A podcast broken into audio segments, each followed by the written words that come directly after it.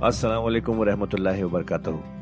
ख्वातीनो हज़रात, आपका कुरान की तफसीर में खैर मकदम है। अल्लाह ताला ने हमारे नबी पाक सल्लल्लाहु अलैहि वसल्लम के ज़रिए एक ऐसी नेमत, एक ऐसी गाइड अता की है, जो हमारी ज़िंदगी को अल्लाह की राह पर चलाने के लिए काफ़ी है। और वो गाइड है कुरान मजीद।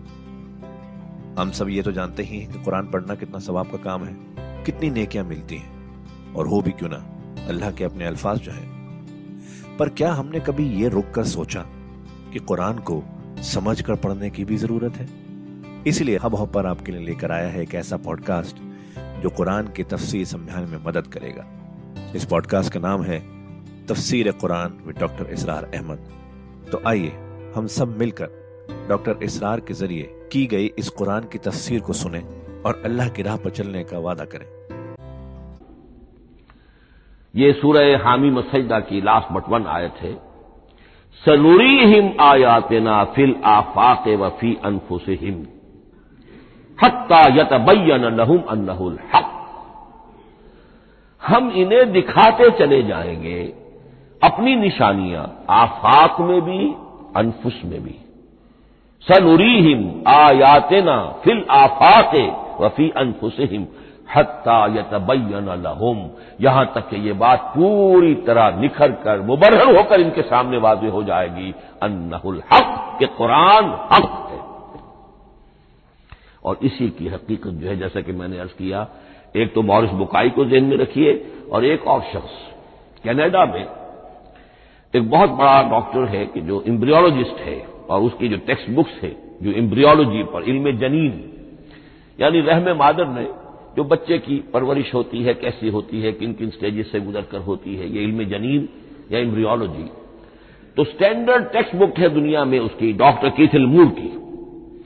और वो हैरान रह गया कि मैंने जब कुरान का मुताला किया कि आज से चौदह सौ बरस कबल, जबकि ना माइक्रोस्कोप थी, न डिसेक्शन होता था अभी ह्यूमन बॉडी का, ये हकाइक जो कुरान बयान कर रहा है, वलकद खलक इंसान अमिन सोलालत इम्मा महीन।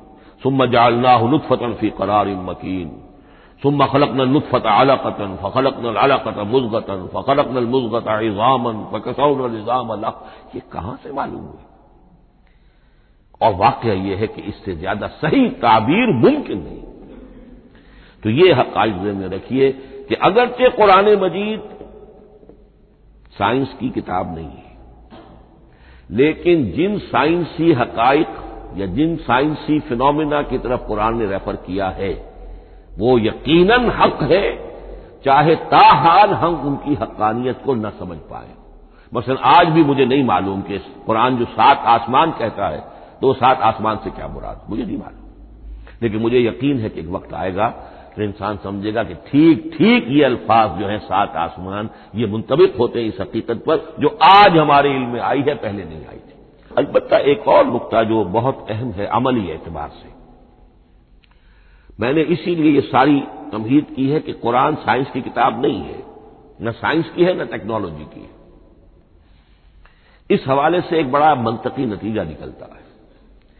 और वो ये है कि अगर हमारे असलाफ ने कुरान की इन आयात का कोई खास मफहूम मुन किया, अपने दौर की मालूमात की सतह पर हमारे लिए लाजिम नहीं है कि हम उसकी पैरवी करें। साइंसी फिनोमिना को जो साइंसी तरक्की हो रही है, उसके हवाले से समझेंगे। यहाँ तक कि अब आखिरी बात अर्ज़ कर रहा हूँ, खुद हुजूर का फरमान भी उसमें कतई नहीं होगा। ये बात बहुत शकील और ग्रां गुजरेगी बहुत से लोगों पर साइंस और टेक्नोलॉजी में अगर हुजूर की कोई हदीस भी सामने आ जाए तो उसको भी हम कोई दलील कतई नहीं समझेंगे। उसकी वजह क्या है? एक वाक्य बहुत अहम हुआ हजूर की ज़िंदगी में। हजूर जब हिजरत फरमाकर तशीफ लाए मदीना मुनवरा तो आपको मालूम है कि हजूर की पैदाइश मक्के की, सारी ज़िंदगी आपने वहाँ गुजारी। वो वादी गैर जी जरा है, वहाँ कोई पैदावार, कोई जरात कोई काश्त होती नहीं थी। आपको कोई तजर्बा सिरे से नहीं था। हाँ, तजारत का तजर्बा था, भरपूर तजारत की थी। यहाँ आए तो आपने देखा खजूरों के सिलसिले में अंसार मदीना, ताबीर नखल, वो उसका एक इस्तेलाह है। खजूर एक ऐसा पौधा है जिसका एक फीमेल फ्लावर होता है और एक मेल अलहदा। अब मेल फ्लावर और फीमेल फ्लावर इन दोनों को करीब ले आए तो उससे इस बात का ज़्यादा इम्कान हो जाता है, फर्टिलाइजेशन हो और फल बने और ज़्यादा आपको फल हासिल हो, फ़सल ज़्यादा हो।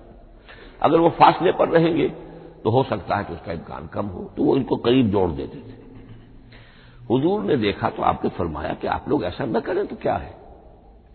यानी नेचर जो है, nature can take care of itself आखिर फितरत है, फितरत ने ये सारी चीज़ें बनाई है, आप ऐसा न करें तो क्या है? सिर्फ़ ये कहा आपने।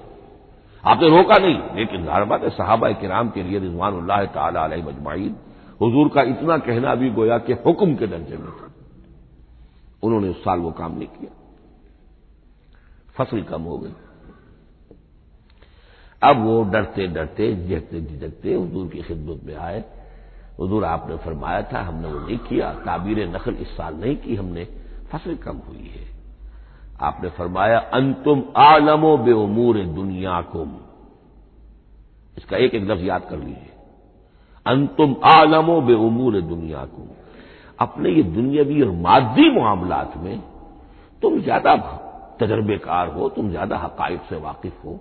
मैं आलमों का लफ्जी तर्जुमा यहाँ करना जो है, उसकी ज़रूरत मुझे नहीं हो रही। तुम ज़्यादा वाकिफ हो इन चीज़ों से। मैं ये चीज़ें सिखाने नहीं आया। आप टेक्नोलॉजी पढ़ाने नहीं आए थे। आप तिब सिखाने नहीं आए थे। आप कोई और साइंस पढ़ाने नहीं आए थे, वरना तो हम शिकवा करते कि आपने हमें एटम बम बनाना क्यों नहीं सिखा दिया पहले नहीं, ये मौजू ही नहीं है। कुरान का मौजू मुन होना चाहिए। कुरान का मौजू इंसान की हिदायत। उस हिदायत के लिए जिस कदर उसको ज़रूरत है इल्म की, कि वो जो ये फ़िज़िकल फिनोमिना है, उनके हवाले से भी हिदायत हासिल करे, उस हद तक उनका तस्करा है। लेकिन ये यकीन और ईमान होना चाहिए कि कुरान मजीद के अल्फाज में जो शय मुजमर है, वो कभी गलत साबित नहीं होगी। ये हो सकता है कि कुरान की किसी आयत का कोई मफहूम हमारे असलाफ ने एक हज़ार बरस पहले या छह सौ बरस पहले समझा हो और वो मफहूम गलत साबित हो जाए, वो एक अलग बात होगी। लेकिन कुरान मजीद का टेक्स्ट जो है, उसके अंदर कहीं ऐसी बात नहीं आ सकती। अब आइए फहम कुरान के उसूल।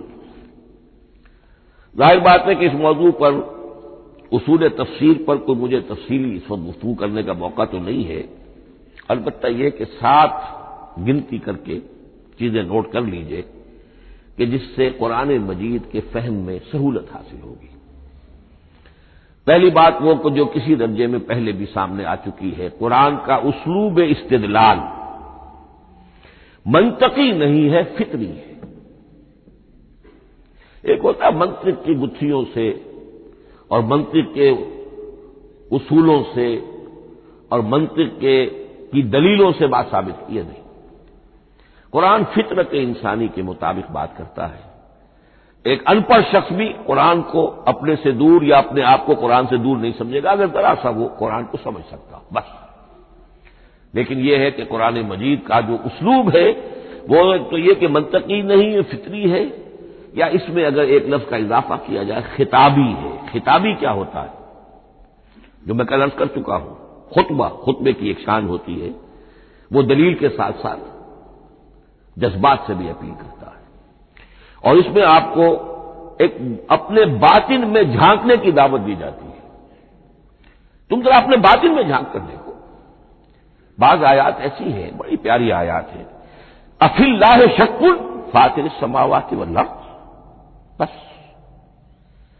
क्या अल्लाह की हस्ती में भी कोई शक हो सकता है, जो आसमान और ज़मीन का पैदा करने वाला है। गौर करो, सोचो। ये सिर्फ़ आपके दुरूबीनी, आपको अपने अंदर झांकने की दावत है। इसी तरह अहिंदकुम तशदून अन्नमा अल्लाह उखरा। क्या वाकता तुम इसकी गवाही देते हो कि अल्लाह के साथ कोई और भी इलाह है? ये गोया के किसी की आँखों में आँखें डालकर पियर्सिंग आइस के साथ किसी से सवाल करना। क्या वाकई? अब उसमें दर हकीकत हकीकत कौन सी है पस मंजर में? ये बनाए हुए ढकोसले हैं, इन पर खुद तुम्हारा दिल मुतमिन नहीं है। तुम कहते तो हो, ये हमारा अकीदा है और ये हमारी बात है और ये हमारा मौरूसी अकीदा है। हाजा माँ वजद ना आले आबा, ना हमने आबा लेकिन वाक्य तुम गौर तो करो। क्या वाकई तुम गवाही देते हो कि अल्लाह के सिवा कोई और आलेहा भी मौजूद है? इसको आप कहेंगे खिताबी अंदाज। नंबर दो, कुरान हकीम में दो तरह की आयात हैं, मुहकमात और मुतशाबहात। ये सूरह आल इमरान के शुरू में ये बहुत अहम मजमून जो है वो आ गया है। हुआ हुवल्लजी अंदला अलैकल किताबा मिन हो आयातुन मुहकमातुन, हुन्न उम्मुल किताब व उखर मुतशाबहात। आल इमरान, आयत नंबर सात। अब ये जो मुतशाबहात है, ये कौन सी है? और मुहकमात है, वो कौन सी है, इसको जहन में रखिए। नंबर एक, मुहकम कतई। तमाम जितनी भी आयात अहकाम है, वो मुहकम।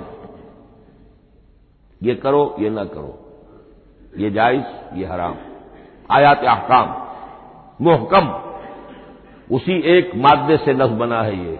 मुहकम भी और अहकाम, हुक्म।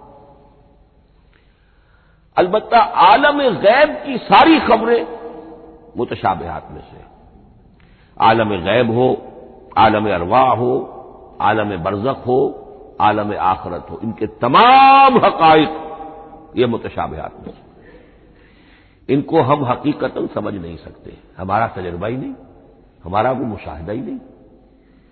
जैसा कि एक हदीस में आया है, जन्नत की जो भी नेमतें हैं एक तो वो नेमतें जिनका ज़िक्र कुरान में है और उन अल्फाज में है जिनसे हम वाकिफ हैं। अब उनमें तो ये है कि हूर और कसूर और फल और ये और दूध और शहद और वगैरह वगैरह वगैरह। वो चीज़ें हम जानते हैं। तो वो भी हक है, ऐसे ही होंगी। उतूब ही मुतशाबहा। लेकिन ये सिर्फ़ नजुल है। ये तो इब्तदाई मेहमान नवाजी है। नजुल मिन गफूर रहीम। जो असल जियाफत होनी है अहले जन्नत की, उसके बारे में फरमाया, वो नेमतें देने मिलेंगी, मा ला ऐन रात, वला उजुन समयत वमा खतर आदा कल्ब बशर। तो न किसी आँख ने कभी देखी, न किसी कान ने कभी सुनी, न किसी इंसान के दिल पर उनका ख्याल तक वारिद हो उन्हें हम क्या समझेंगे तो आलम बरजख, आलम आखिरा आलम गैब आलम अरवाह, इनकी तमाम चीज़ों को हम आयात मुतशाबहात में समझेंगे। अलबत्ता ये जो साइंटिफिक फिनोमिना वाली बातें हैं नादवी उलूम की, उनमें यह है कि मुतशाबे और मोहकम होने का मामला बदलता चला जा रहा है। जब तक वो हमारा साइंसी इल्म वहाँ तक नहीं पहुँचा था, वो आयत अभी मुतशाबे थी, समझ में नहीं आ रही थी। लेकिन अब जबकि वो बात वहाँ पहुँच गई और खुल गई बात अब मालूम हुआ, कुल्लुन फ़ी फलकी यसमहून अब ये आयत मुहकमात में आ गई। अब ये वो बात नहीं रही कि जिसका सही सही मफहूम समझना हमारे लिए मुश्किल हो। तीसरी बात, तफसीर और तावील में क्या फ़र्क है? तफसीर का आमतौर पर लफ्ज इस्तेमाल होता है लफ्जी तौर पर। अल्फाज की बहस, नहवी बहस कवायद ग्रामर जो है, उनके हवाले से जो बहस की जाएगी, वो तफसीर है।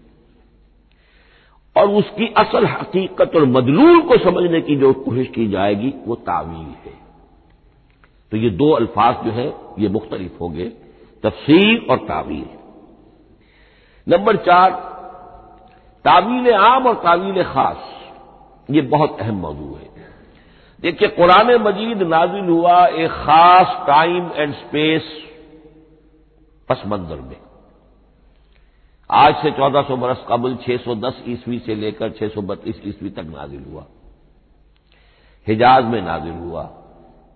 उसकी एक अव्वलीन मुखातब कौम थी, वो अनपढ़ कौम थी। उम्मी कौम थी। पढ़े लिखे शास अशादुकल मादूम के दर्जे में थे। वहाँ फलसफे का सवाल नहीं, कोई मंतिक की बात नहीं, कुछ भी नहीं। और अव्वलीन मुखातब वही है। और जो भी हालात हैं उस वक्त के, उनके हवाले से बात की जा रही है। अब कुरान मजीद की हर आयत पर अव्वलन गौर होगा इस एतबार से, जब ये नाजिल हुई है तो इसका उस वक्त क्या मफहूम समझा गया। उस खास कॉन्टेक्स्ट में टाइम एंड स्पेस कॉन्टेक्स्ट में क्या मफहूम समझा गया। यह है तावील खास। लेकिन अब दूसरी तरफ़ देखिए, यही किताब किताब हिदायत है अबदुल आबाद तक के लिए। इसी किताब को बीसवीं सदी ईस्वी के इंसान के लिए भी हिदायतनामा बनना है। अगर दुनिया तवील है और पाँच सौ बरस तक है तो पच्चीसवीं सदी ईस्वी के इंसान के लिए भी हिदायतनामा यह किताब बननी है। ये अरब के उम्मीन के लिए हिदायतनामा थी तो ईरान के फलसफियों के लिए भी तो हिदायतनामा थी।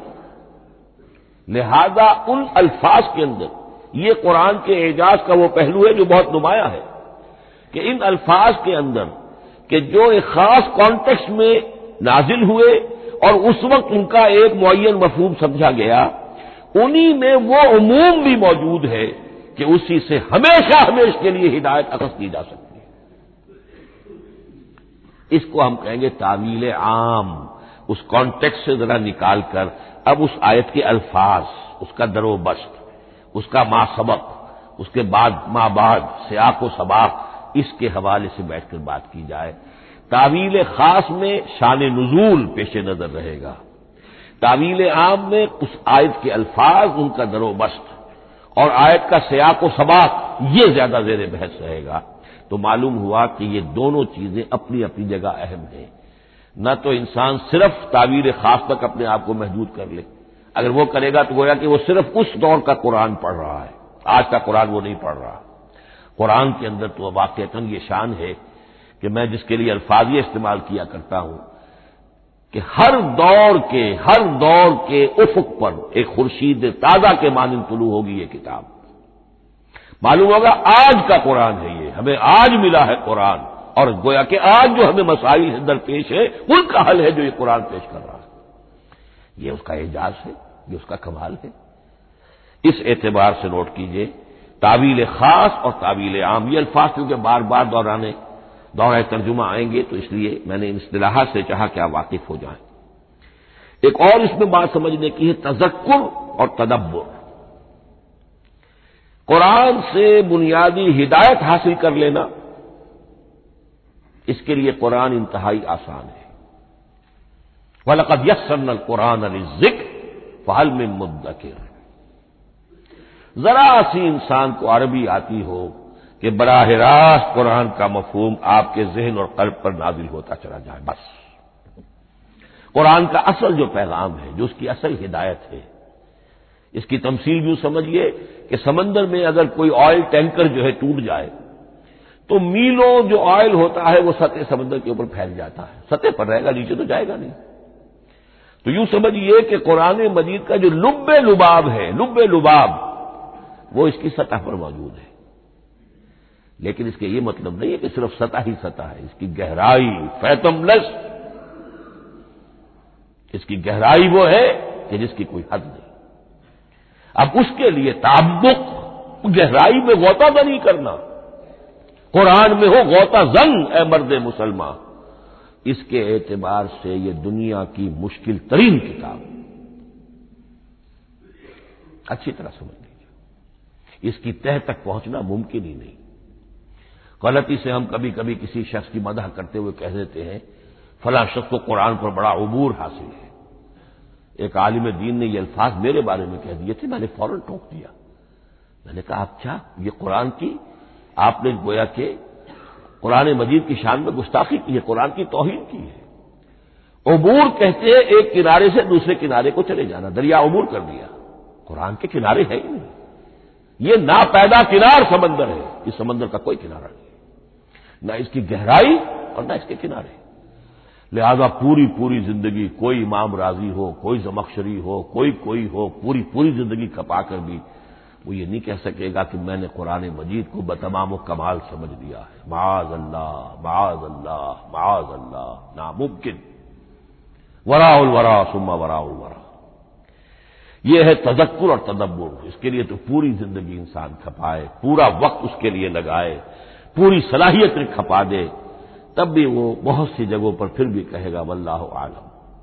इमाम राज़ी को भी न मालूम कितने मकाम पर जाकर यह कहना पड़ा है। कि अल्लाह बेहतर जानता है।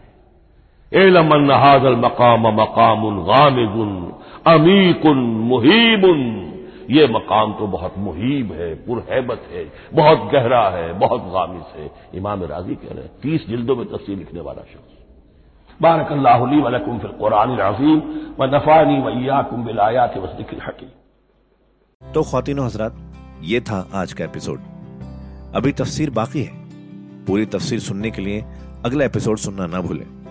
ज़रूरी है कि हम कुरान को पूरी तरह से अच्छे से लफ्ज ब लफ्ज समझें। इसलिए अगले एपिसोड में आपका इंतज़ार है। सुनते रहिए ये पॉडकास्ट जिसका नाम है तफसीर कुरान विद डॉक्टर इसलार अहमद, सिर्फ़ हब हॉपर पर।